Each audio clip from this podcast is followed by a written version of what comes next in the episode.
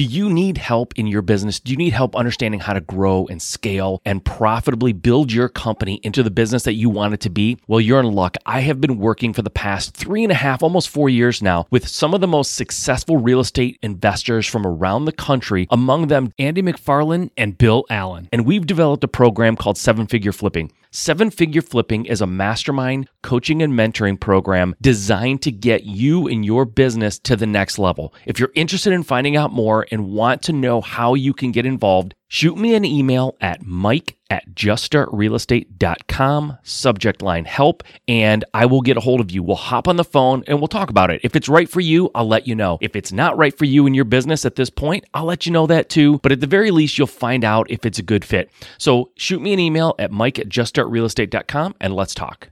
All right, on with the show. Yeah, it, it, it, that kind of reminds me of uh, Alice in Wonderland. You know, the Cheshire Cat. Al, you know, Cheshire Cat asks Alice, you know, where are you going? And Alice pretty much says, I, I don't much care where. And then, you know, the Cheshire Cat responds, well, then it doesn't matter which way you go because any road will get you there. Yeah, exactly. You're listening to the Just Start Real Estate Podcast. If you're serious about your real estate investing business and need real answers, you are in the right place. And now, your host, Mike Simmons. All right, guys, thank you for joining me here on Just Start Real Estate. I, I really appreciate it. I'm excited to be here. I'm excited that you're here with me. I know you have a lot of options in your life, and spending time here with me is what you've chosen to do, and I, I really do appreciate that. I don't take it lightly.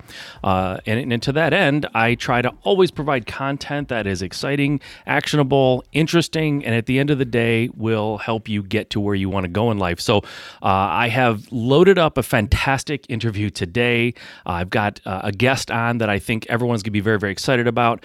Uh, super, super knowledgeable guy in the area of turnkey investing and rentals and that passive approach to, to real estate. So I'm excited to introduce him on the show. I have uh, Marco Santarelli. Uh, Marco is an investor, an author, and the founder of Nora- uh, Norada Real Estate Investments, a nation- nationwide provider of turnkey cash flow investment properties. Since 2004, they've helped thousands of real estate investors create wealth and passive income through real estate. He's also the host of the top rated passive real estate investing podcast. Marco, thank you for being on the show. I appreciate you taking the time to be with me and to talk to my audience. I'm, I'm super psyched to have you here. Mike, I'm honored to be on your show. I can't wait to provide great content for your audience, and hopefully, we can help them move closer, one step closer to their end goal of financial and time freedom. That's right, man. One step closer. It's all you can do, right? One step at a time.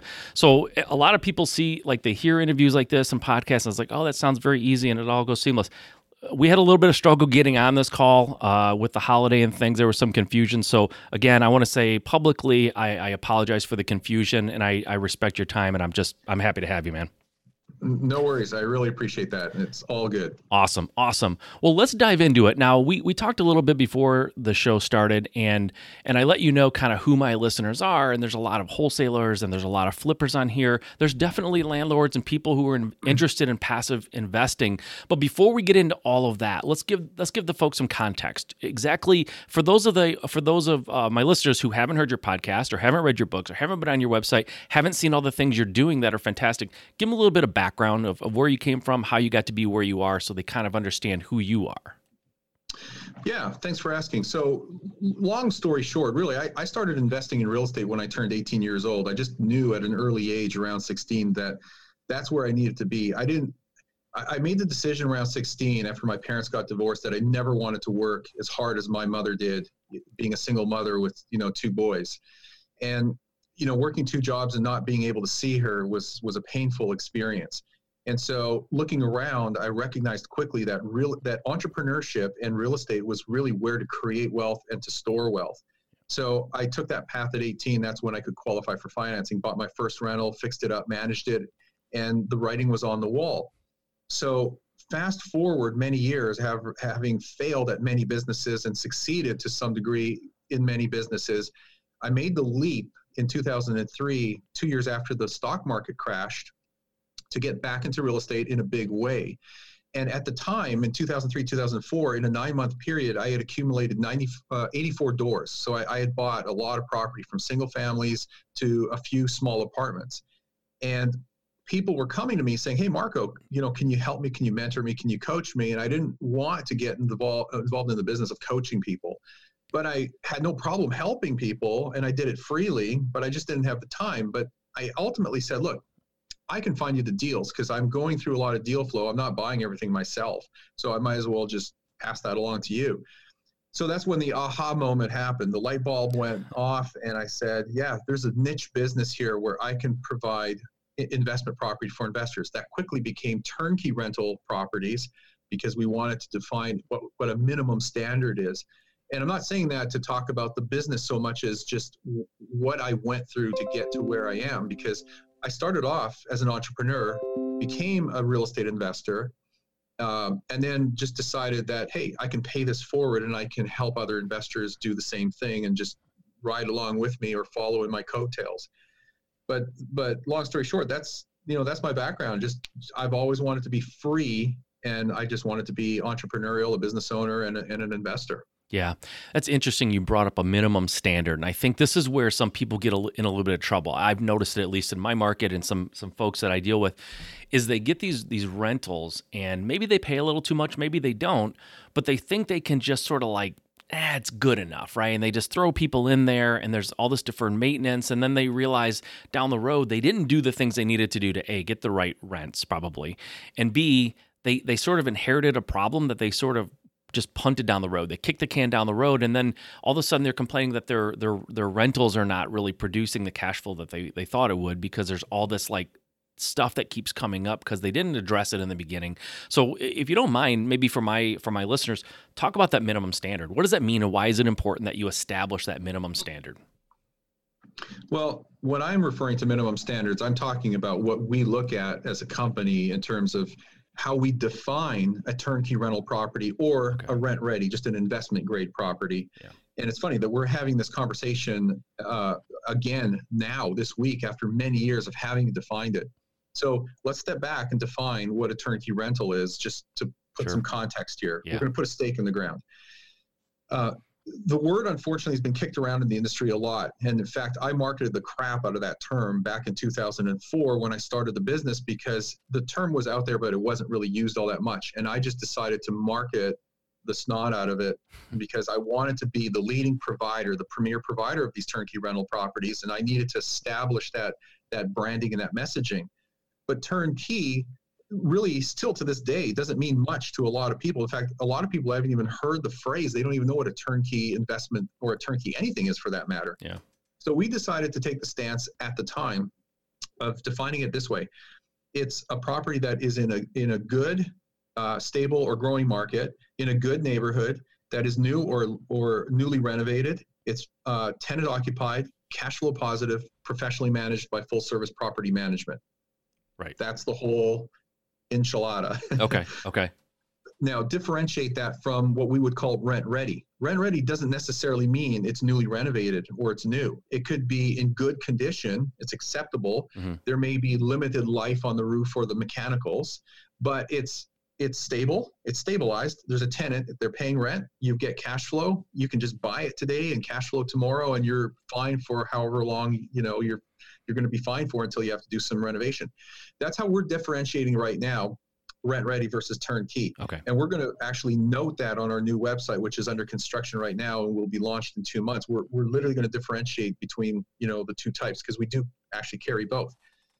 But um, back to kind of what you were talking about in terms of a minimum standard, I think it's important that you listening to this as an individual investor have a criteria of what you want to invest in. Yeah. Now, I, I understand that your audience are predominantly people who are wholesaling and rehabbing and flipping and creating like these chunks of cash from their activities. They're essentially running a business. They have their own business. They're self-employed and they're they're making probably good money flipping and wholesaling and doing whatever. But at some point in time, you got to take those chunks of cash, in my opinion, and convert them into streams of cash and create yourself a passive stream of income. You know, cash flow. Yeah that's that's really the the pathway to financial freedom, the financial independence. But in doing so, you need to have that minimum standard for yourself. What is your criteria? Because when you're out looking for your um, for properties for your investment portfolio, you need to know what it is that you want. And when you see it, you can identify it, and everything else is automatically filtered out by your mind as in saying that okay, that doesn't meet my my criteria or my minimum requirement. I'm not going to even bother looking at it. Yeah. So so those are those standards that you need to set, not just personally, but you should as a company anyway. Yeah, yeah, that that's really good advice, and I, I think you're right. I, I was going down a different path with that whole thing um, because I've just seen some of the things that people do locally here that have got them in trouble. Now I know you have something called the ten rules of successful real estate investing. Would you mind breaking that down for us? I think those are important. I've heard them. I've heard you talk about them, but I, would like my audience to get exposed to that as well. sure.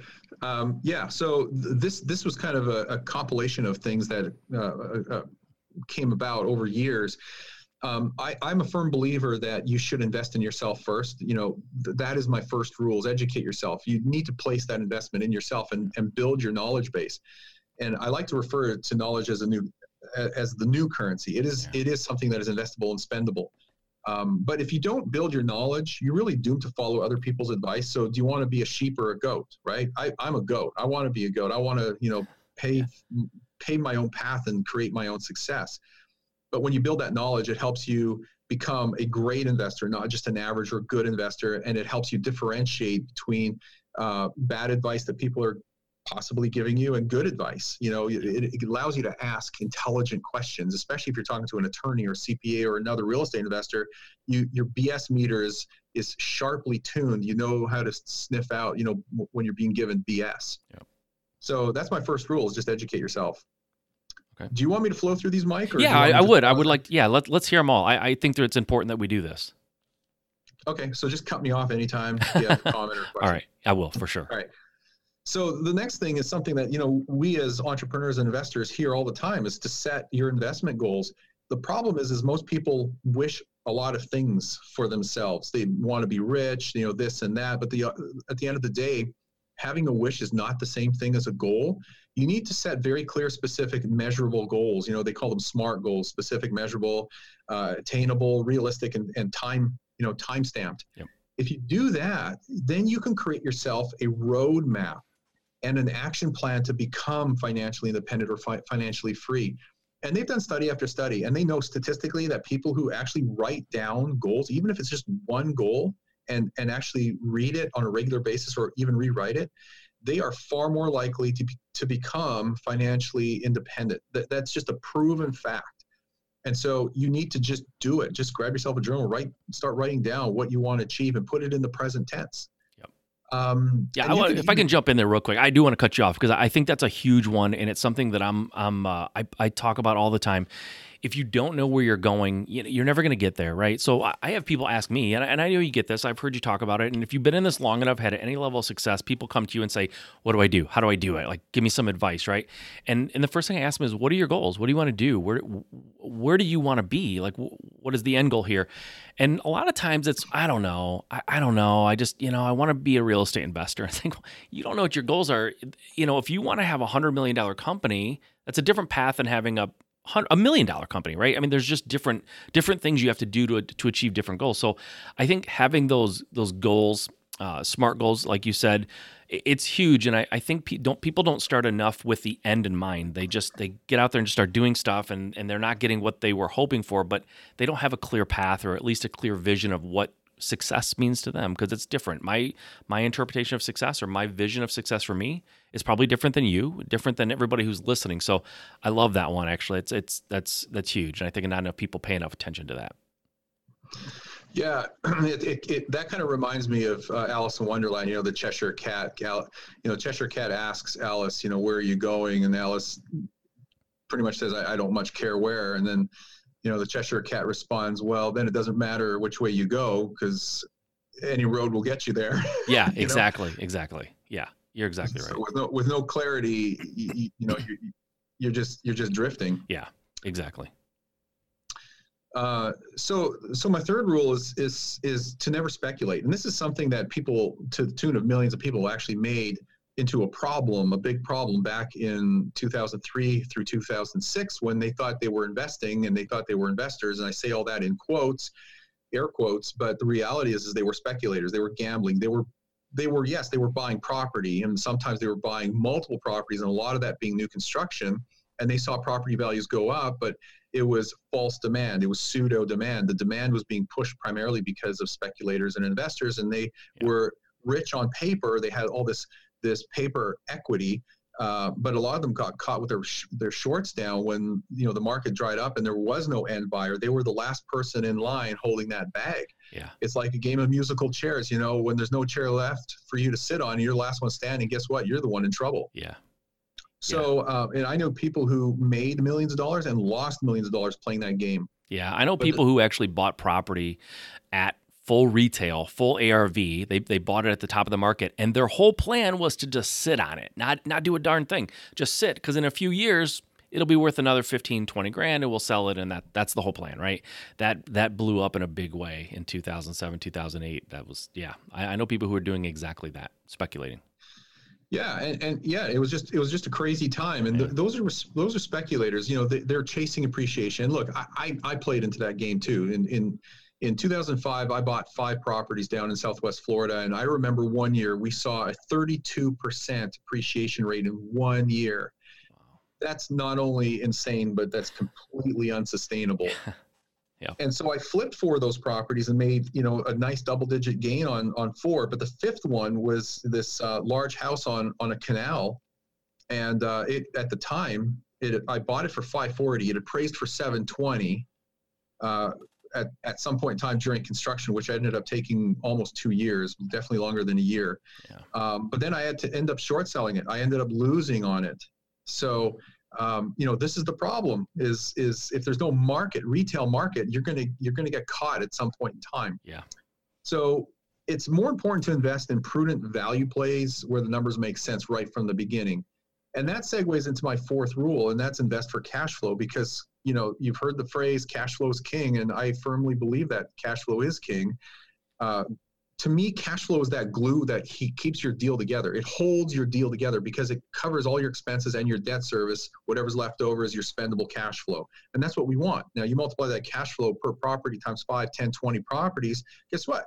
you're probably financially independent at that point. Mm-hmm. And as you grow and leverage and scale what you're doing, you become financially free in a big way and you create generational wealth. But you can't do that unless you have positive cash flow. So with cash flow, you have this cash on cash return that's immediate. It's directly related to the to the purchase on day one. But as time goes on, not only does your cash flow grow, but your equity grows too. So those things work hand in hand, and it's a beautiful thing. Yeah. So if you begin your investments with cash flow in mind, then everything else takes care of itself as the, the years go by. And that's so important. Yeah, absolutely. I love it. So the fifth one is kind of more um, uh, macro in scope, and that's really just to be mar- market agnostic. Now, you know, I've been market agnostic because I've been investing from Southern California in, in three different markets right from the get go in 2004. Yeah. But th- that's that's really what you know we wanted our company here to adopt is to, to be completely market agnostic because at the end of the day we live in a very large country we have over 400 metropolitan statistical areas each one of these markets are doing different things. Like you up in michigan you know we were talking about detroit before we yep. started recording here. What's happening in detroit today is different than what's happening in san diego california today which is certainly different than what's happening in like tampa or jacksonville florida today. Mm-hmm.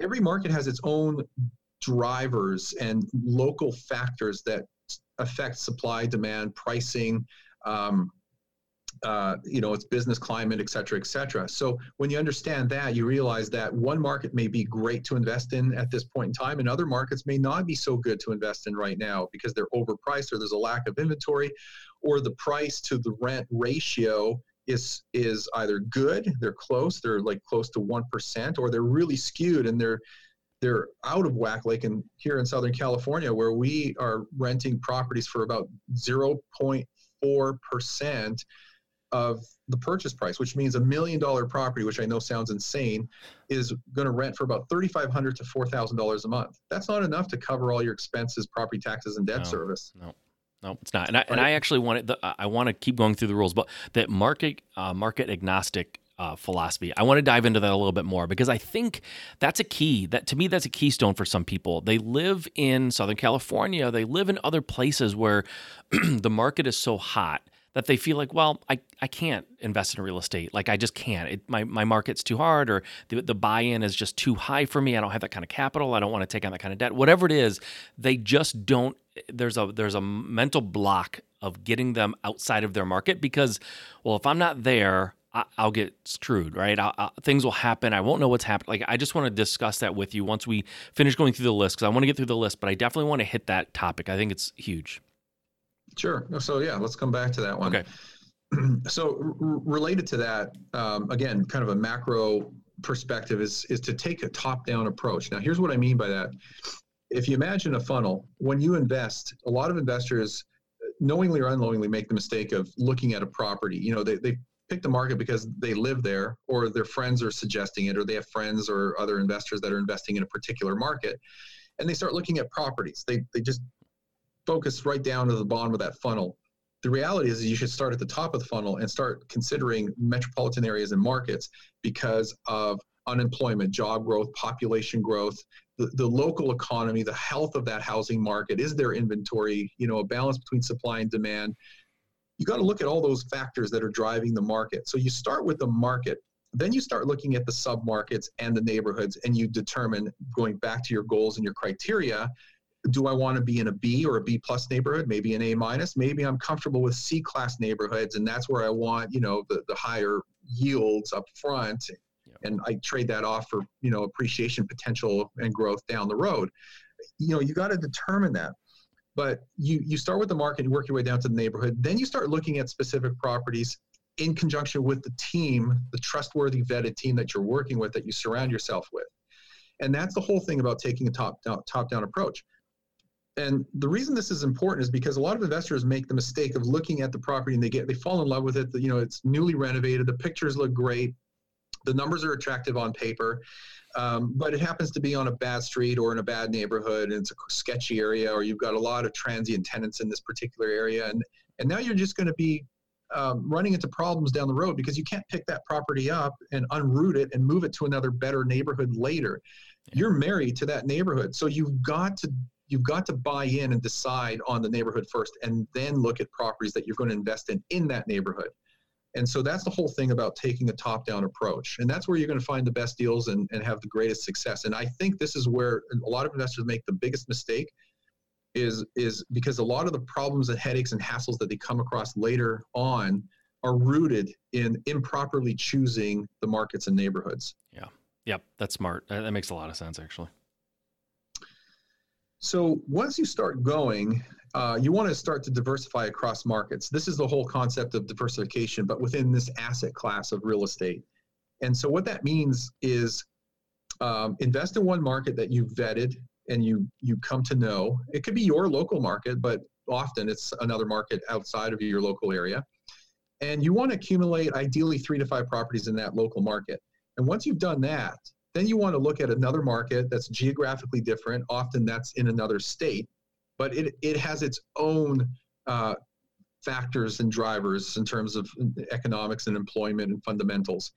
And if you do that three to five times, I call it three to five in three to five. So three to five properties in three to five markets, you're going to be well diversified. You're going to have a good sized portfolio. You're going to have stability and strength within that portfolio. It's not a house of cards. And um, and that's really just providing you diversification yeah. and minimizing the so-called risk within this uh, this asset class of real estate. So it's really a simple principle, but a lot of people, you know, put all their eggs in one basket, as they say, and they just focus on one market. There's yeah. nothing wrong with that. It's just good to be diversified in different markets because sure. at the end of the day, look, you may want, you may say, look, I'm going to focus on a cash flow market in the beginning and then you might want decide okay i want to have more growth or equity um, more growth or appreciation potential. So now you might pick a market that is experiencing strong population growth. It's got a lot of drivers pushing in jobs and businesses. They're moving into the, that market. Like dallas is a good example of that. Jacksonville florida is another example of that type of market where you're seeing a lot of drivers pushing that market to grow and then of course that increases housing demand and now there's more need for rentals and you have a larger rental pool and it's pushing property values up, it's pushing rents up. So that's where you have that equity growth. So if you balance those things and you diversify your portfolio, now you're going to have the best of all worlds. But that may not be your strategy. That's a strategy. My strategy might be all cash flow. Another person's strategy might be all appreciation potential. But diversification allows you to do that. Yeah, absolutely. So the eighth thing is uh, something that most people will agree with and do, and that is use professional property management. So look, at the end of the day, property management is a thankless job. Nobody likes to do it. Yeah. But property management, you know, requires a good, solid understanding of the tenant landlord laws. It requires good marketing skills, people skills, negotiation skills, the ability to deal with tenants and and their complaints and excuses. The way I look at my time is it's very valuable, and I should spend my time with my family, my career, building my business, and looking for more property, like just yeah. doing looking at deals. Yeah. And if I'm managing my own properties, even if it doesn't take a lot of time, like maybe five to 10 hours a month, look, it's five to 10 hours that I could have spent with my kid. Yeah. So I don't want to be doing my own property management. It's a service. I outsource it. I, I, I give it to someone who's more competent at it than me. Yeah. And, um, and I factor that into the cost of, of acquiring my rentals anyway. It's, it's a cost of doing business. It's a line item and an expense. Yep, so absolutely. I, I hear that a lot too. Like, I, I wouldn't pay somebody just to collect a check every month for me, right? And then take a fee for that. But the reality is, you said five to 10 hours a month, and that could very well be. But you know how it goes. Sometimes when it rains, it pours, so to speak. And, and you end up having a month where it's way more than five or 10 because you have, if you have a large portfolio, 20, 30, 40 properties, and, you know, two, you know, a third of them start having issues or there's tenant or turnover. I mean, turnover itself can take some time, right? Just getting the place rent ready, uh, finding a new tenant, vetting them out, uh, interviewing, looking at, at credit scores and, and, all these things, looking at their, their um, references. It, it can be a very time consuming thing. And like you said, you're better off going with a company that's set up and optimized and very efficient at that work than you doing it sort of like as needed, ad hoc, kind of just doing it in your spare time. You're never going to do a great job at it. And it's not the best use of your time because if you're not finding more deals and building your business, then then maybe spending time with your family is a much better option than than trying to find new tenants. So I like that. It's a, that's a good one. It's something that I have I, I'm I'm in. I know it's a thankless job, and I'm inherently lazy about things that I don't enjoy, and I don't enjoy property management. So I've always I've always outsourced that, and I'm I'm glad to do it. It's a, some of the best money I've ever spent. So, well said, Mike. I think we can end it right there. There you go. so um, so moving on, you know, number nine is is to maintain control. The nice thing about real estate is you're a direct investor. You you own and control your own real estate portfolio. Um, now, generally speaking, I, I like to say that you should never own real estate through funds and partnerships and, and paper based investments where you're really just a shareholder or you own securities in an entity. A REIT is a good example of that. The exception to this rule, if you will, is if you are part of a group investment, a syndication where you know the principals and you you you trust them, you have some sort of relationship. So they're they're kind of like your business partners in a sense. You, you're you're not feeling like you're so far on the outside that you have uh, no say. Now, usually you don't because you don't have voting rights or control. Uh, because if you're a limited partner, you're typically a silent partner and you're just an investor. Right but with with few exceptions, I, I like to say be a direct investor. Own and control your own portfolio, control it and, and, call the shots and determine. Manage your managers. That's your property managers. Don't leave it up to corporations and fund managers. Often these these funds, uh, not the good syndications, but a lot of these paper-based assets and, and REITs and whatnot have a lot of fees, and so your your real returns are less than what they would have been if you were a direct investor. And I just find that time and time and time again. So, yep. Yep. So I, I, I, like just, what's that? No, I said, I said I like that. You're right. I, I absolutely agree with you 100%. So last but not least is uh, the beautiful thing about real estate is it gives you the ability to take your investment capital and leverage it, put it to work as hard as it possibly can. And real estate is pretty much the only investment where you can borrow other people's money, what we call OPM, and purchase and control income producing property. It's an amazing thing when you can buy and invest in income property, put as little as 20% down, borrow the other 80% from a lender, and control and own and benefit from 100% of everything coming from that property. So you borrowed 80% of it, but you're getting 100% of all the benefits and not sharing that or splitting that with your lender or anybody else for that matter. Yep. That's a powerful thing. And when you can take your hard earned capital and leverage that five to one, that magnifies your overall rate of return and it accelerates the, the wealth creation that you have in your portfolio. So if you have $100,000 to invest, you could buy one one hundred thousand dollar property, three bedroom in the Midwest or in the Southeast, and you know you probably you know make seven hundred dollars a month in passive income after expenses, but you could also turn that into five one hundred thousand dollar properties, and and not quite triple. I, you're gonna you're gonna come close to tripling your income on five versus one property. It just depends on the location. But the point is is that you're magnifying your cash flow, you're magnifying your returns, you're accelerating your wealth creation because now you have equity growth and amortization across five properties, not just the one. Um, and you know, as you grow that portfolio, you start to diversify. So um, leverage is a beautiful thing, and and and the ability to do that with real estate is is huge. It's better than any other asset class. The only thing that comes close is is stocks. You know, if you margin your stocks at at you know two to one, a fifty percent margin, yeah. um, it, that has its drawbacks too but anyway you get the point. I get the point. And that's that's very well put and, and i get this question too. Why not just if i have the money why not just spend all my money? Why borrow any of it right? Because it's leverage. It's like you're you're amplifying your money's ability to make you money and i you, you said it much better than i could so thank you for that. So those are the 10 and, and those are I, I, I, I've heard you talk about them before, and I definitely wanted to get them out on my airwaves because I think all of them are very, very important for people to understand. But let's swing back to the market uh, market agnostic because I talk to folks from around the country, and some of them live in Southern California, and they they want to get involved in passive real estate, and they just don't think they can. They don't think it's an option for them, right? So I, I think everyone, based on what you've already said, understands the benefits of it, right? But how do they get over the hurdles, the mental blocks that keep them from thinking that they can invest in, in other markets? Like, wh- what exactly can they do if they want to invest in other markets? I know you offer a service, and that's something that they can definitely tap into, but just more from a philosophical standpoint, how do they get past those barriers?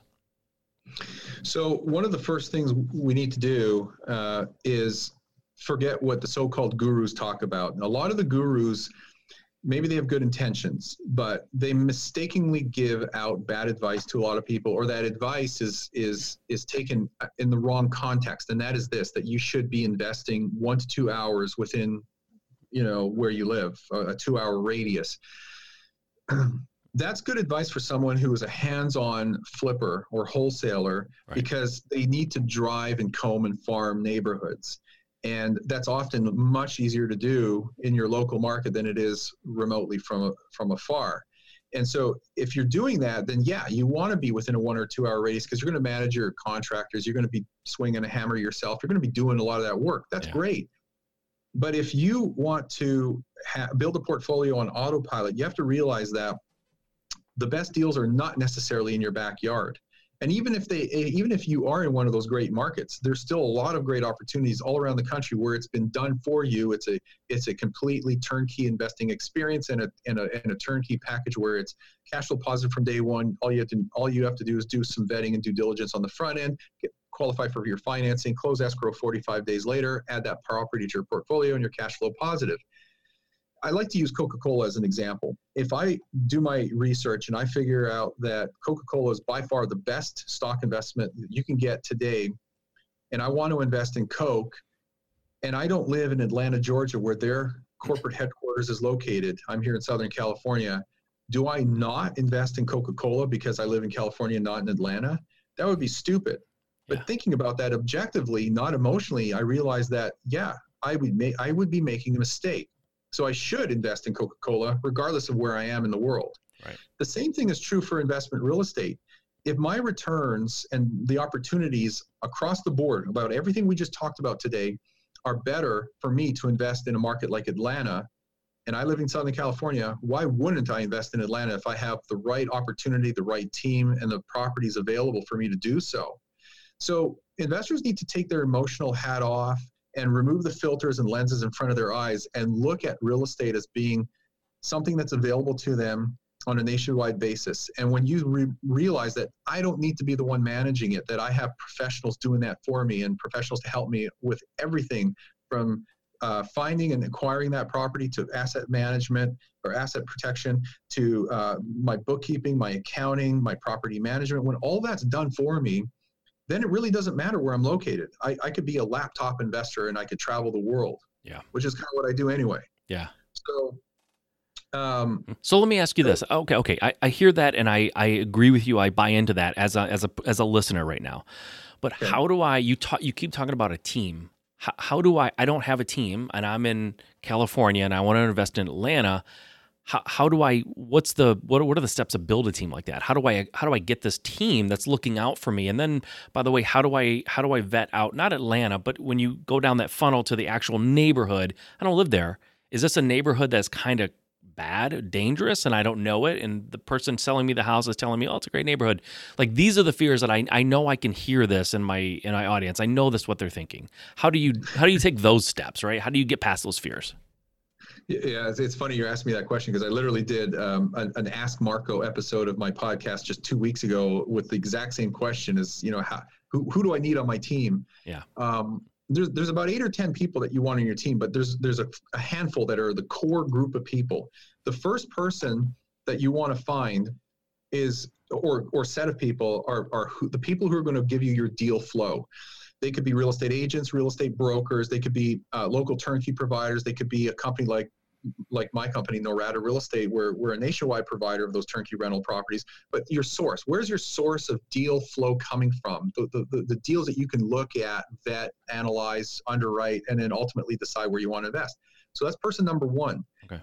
Number two is now assuming that you've identified the market you want to invest in, you want a full service property management company or two in that market that you're going to rely on because they're they're they're the most important person on your team. You live and die by your property manager. So those are two key people on your team. Yeah. In addition to that, and I'll get to the whole thing about finding and vetting them in a sec because it's really just a simple answer. Uh, thirdly, you want an asset protection attorney. You know, we have a list of about five or six that we just you know freely give to our clients and say here you know here's a list from low cost high cost you know premium service to you know uh, average service type of thing uh, services and you know pick and choose whoever you want to work with. Same thing with your cpa you know we've got a list of cpas that specialize with doing investment real estate for real estate investors and that's all they do. So so that your cpa and your attorney right yep. uh, and then you know there's kind of the nominal type of services that are transactional they come and go like your title company your escrow services uh, usually one and the same. Uh, you've got your property inspector, you know, which you just use one at a time, or you know, on a one-off basis every time you do an inspection on a new property, or just randomly as time goes on. Yep. Um, who am I missing? Uh, maybe a general contractor or a handyman, but usually that's handled by your property management company. So there's a core group of people, and then you've got your ancillary people. Yeah. But vetting them is often when you start off with one or two of these people, the others feel, fall into place because they will know the people who do a good job and they'll be able to refer and recommend people for okay. you. But in the beginning, when you start to do that, you're doing your own research and vetting. You're finding them usually online or contacts that you know or other real estate investors that are investing in a particular market. You're going to ask them, hey, who do you use or who do you recommend or who do you know that's good? You contact them, interview them, do some reputation um, uh, research online on them, you're always going to find some negative reviews no matter who or what you're looking up. Yeah. But the, the idea is you want to have 80% of those reviews or more be positive and good. You, you, you can, you'll never be able to make everybody happy. You're always going to have somebody who's going to be unhappy or disgruntled with you. But the reality is you want the majority of people to have, you know, positive things to say about you. Sure. So I'm not sure if I'm answering your question. You Mike, did, and, and actually, you, I think you inadvertently answered the second question with your first answer. In that it was, how do I know that the neighborhood I'm being told is good is actually a you know a B neighborhood if they're telling me it's a B neighborhood? And I think if the if the realtors bring you this, and, and you're not really sure, I'm I'm going to go out on a limb. Maybe I'm wrong, but the the the um, the property management company is not going to want to get into a property management situation in a city that or in a town that they know is bad or a neighborhood they know is bad. So I would think between those two services, uh, you're going to get a good sense, right? The realtor brings you something. This is a great neighborhood. You should do it. You bring it to the property manager, and they go, "Oh my gosh, that's a war zone. I would I wouldn't manage a property in that if I had to." It, it kind of you have checks and balances, I guess. It sounds like. Yeah, I have three answers to your question. Okay, good. So, so the first one is to ask the people you're talking to what they think of this particular neighborhood and this particular street or area and you'll get you'll get feedback from your real estate agents and brokers, your turnkey uh, providers, people like ourselves.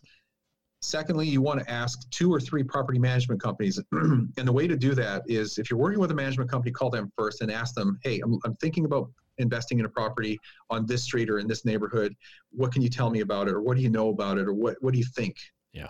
Then call up two more property management companies and say, "Hey, I'm a real estate investor. I'm out of state. I'm thinking about investing in this area do you first of all you ask them do you manage property in that area if they say no then you know end your end the call yeah. if they say yeah we do uh, then ask them what do you think of that area um, what are the pros and cons and how would you grade that on a scale of a through d all right and and so that's that's the first thing you do the second thing you do is you go online and you start to look up information most of it being freely available you can go to zillow trulia um, city data uh, there are many websites that provide a lot of free information. You can get information about uh, crime statistics, schools, walkability, um, uh, the percent of owner-occupied homes versus you know rent uh, rental occupied homes, et cetera, et cetera.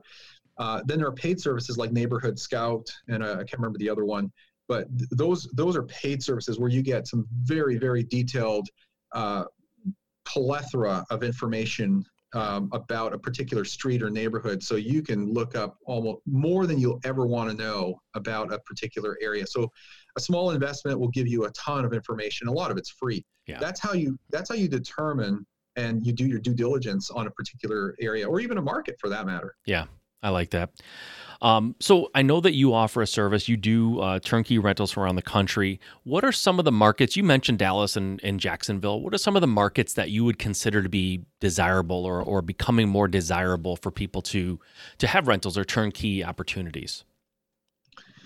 Right. So you know, we we classify markets in two categories: cash flow and then growth markets. And really, the growth markets are more like hybrid markets where they are positive cash flow, not as sexy looking on paper as the cash flow markets, but they have greater growth potential. And so this is the conversation we have when we have that initial that initial free consultation, what we call a strategy session with investors, because we're going to find out, well, hey, where are you? What are your goals? Where do you want to go? Yeah. Let's define a criteria. Let's start talking about markets. What do you know about markets? If you picked some, if not, let's let's talk about what's available out there. And then we start going through that whole funnel approach, you know, from the, the big picture on down to the my minutia and we do this with everybody but you know the markets vary and we're in 22 and they and we're we're in 22 we're wide because we don't always have the inventory that we need in each of these markets. So inventory could be low and thin and so we have to go into other markets to be able to provide our clients with that inventory. Um, but you know we like atlanta for many reasons. It's, it's a strong growth market and it has been growing considerably for the last probably four or five years. Uh, Alabama, we're in three markets there: Birmingham, Huntsville, Montgomery. A lot of cash flow related investments there, but but we're starting to see stronger growth potential. Idaho uh, is definitely a growth market. We've seen crazy amounts of growth there, and uh, we're building new construction fourplexes there right now. So that's that's a oh. market to look at. Idaho's been like uh, a lot of people don't even recognize that Idaho's been like a, a like a rocket ship lately. but yeah, a lot of growth going on. Why is that? Do you know why that is by chance? Uh, low cost of living, low uh, unemployment, strong job growth, strong population growth. Yeah. People are moving there from more expensive states like the, the West Coast, all, sure. all over the West Coast. So uh, hmm. just a lot of drivers. You know, okay. Was ranked it at one time number six for the strongest job growth in the country. Wow. Yeah. So there's a lot going on there. Um, Florida, we're in three markets in Florida. You know, the uh, Cape Coral, Fort Myers area. We're in Jacksonville and we're in Tampa. We are we are looking at two other markets in Florida right now. Uh, those are typically hybrid markets. They're kind of a balance between cash flow and and growth potential. So you get you get kind of the best of both worlds. Yeah. Uh, we still love the Chicago market, even though I don't like Illinois as a as a very left wing, you know, very political, um, highly taxed state. Yeah. Um, landlord laws are not overly friendly there for us. Yeah. But there are great deals, and we have a lot of great deals in the Chicagoland area. Um, Cincinnati, Ohio, Cleveland, Ohio are two of the markets. Dallas, Houston, and San Antonio have been markets. We're in and out of those markets because we don't always have inventory, but they've been hyper growth. Um, a few more I'll throw out there. We talked about Alabama, Indianapolis, Indiana, Northwest Indiana or, are a couple okay. other markets. Hmm, okay. No, that's great. You, you gave me way more than I thought you were going to give me. That's good. no, that no, that's perfect. I, I, actually I was hoping you would give me a lot and not just the the couple that maybe people already know. And I think there's some in there that people would not have guessed, just not intuitively guessed it. Right. Um, one one last thing I want to talk to you about. I, I know it's something that you you do talk about and you believe in, uh, and that's the mindset and personal development side of financial success. How does how does mindset and personal personal development um, contribute to financial success in, in your opinion? How, what part does that play? that question is a one hour podcast in itself. All right. G- distill it down to the highlights for the next 10 minutes. Like I, I know you you have obligations today, but I, I definitely want to hit on this because I'm I'm passionate and I'm on a crusade that real estate isn't just about the numbers and ARV and renovations. A lot of what keeps people from being successful is they they they have limiting beliefs. They have a, a, mindset that was developed as a child by their parents, and it's not productive to financial success. And just talk a little bit about how your philosophy on that and how does it, it affect it. And, and I know I'm I'm taking a large subject, and we're not going to be able to do it total justice, but let's see what we can do in the next few minutes. Yeah, it's really hard to answer that in a short question. Maybe maybe I'll kind of throw a, a minute or two out there of, okay. of you know kind of plant the seed for maybe a follow up conversation or okay. something. But okay. you know, I, I I jokingly say this with my my my wife and my daughter, and I and I I also kind of say this from time to time publicly. I like to think that there's three kinds of people out there. There are those people who make things happen. There are people who watch things happen, and then there's those people who wonder what happened. yeah. Unfortunately, most people fall into that third category. Yeah. So, you know, I like to think that people become either goats or sheep. You know, they're, they're either followers or or they're, they're drivers. They're people who make make crap happen. I call it an MCH, makes crap happen. Yeah. If you want to make crap happen, you got to realize that if it's if it's going to be, it's up to me. You know, my mother taught me that a long time ago. And you just need to take action. You need to be clear on what it is you want. How badly do you want it? What am I going to gain? What pleasure am I going to gain from actually achieving that that that goal, going down that path? And at the same time, what pain am I going to experience if I don't? Am I going to go to my deathbed regretting not having done what I thought I should have done or what I really wanted to do? Whether it's you know sing in an opera or or be a successful real estate investor or do this or that you know the, the problem is most people have the capacity and capability of achieving great things but they just don't. And and, yeah. it's, and it's not because they can't it's because they won't. Yep. Um, you know it's a scary statistic to think that almost half of the us 47% of americans can't even raise $400 in cash today if they needed 400 bucks today. You know that's scary. That is scary. That is super so, scary. it, it is. And so we need to just realize that we are capable of achieving great things if we just educate ourselves. Remember, my first rule, my 10 rules invest in yourself, build that knowledge, maybe set a goal of reading one book a month. That's not hard to do. I mean, if you really want to swing for the fences, read one book a week. Right. And that's not impossible. And then then take that action and put energy behind it. Like just take action, start applying, even if it's just a matter of taking 5 minutes one day to call a real estate agent and say, "Hey, I'm looking at this property as an investment. It looks like it's a good investment. Can you tell me a little bit about it? What you're going to learn from that five minutes of being out of your comfort zone, for those that haven't done that before, is going to really just say, "Hey, that wasn't so bad. Let me do that again." But this time, I'm going to ask some more questions, and I, and all of a sudden, now you're starting to stack a little bit. It's it's kind of like the compounding effect. You know, every day you just improve one percent, one percent. Yep. At the end of the year, it's not it's not 365 times one percent it's you know it's, it's a thousand percent yeah, or more. exponential growth. Yeah exactly. Exactly. Absolutely. yeah and i heard you talk on, on one of your uh, recent podcasts uh, there was a college student that that wrote and asked a question on, on one of your um, uh, Ask Marco uh, podcast, and it basically was there was a, was a longer question, but it was essentially should I start now or should I wait, right? And you said why would you wait? Like there's opportunity cost here, right? Unless there's something holding right. you back, like get started. And that really, it, it's man, you like couldn't have ended this better because that's the whole. The, my podcast is all about just starting, right? Education, of course, and and go out there, do your due diligence, learn. But at the end of the day, you can you can read a book a week for the rest of your life and never do anything at some point you've got to just you got to get out there and get started right? So uh, i listen I, I, appreciate your time marco. This has been fantastic. Uh, what you shared with us has been enlightening and it's and it's really motivating because the idea of passive uh, passive real estate investing uh, creating a, a, situation where you can live anywhere right? You're, you're living in southern california and you're in 22 other markets right? It, it can be done. You're not as great of an investor you are and as smart of a guy you are, you're not Superman. People can replicate what you're doing, even if it's on a right. smaller scale, they can do that. And that's really the message here, guys. Don't be afraid. Don't think it can't be done. Marco didn't come up with something that is is impossible to replicate or can never be duplicated. It's it, you can do it, right? You just have to get a little education, take the steps that we outlined and, and just do it. Dive into it, right? So Marco, once again, I, I appreciate you being here. Uh, Marco Santarelli, he he is the founder of Norada Real Estate, and he also has a podcast called uh, Passive Real Estate Investing. So go check that out. Take a listen.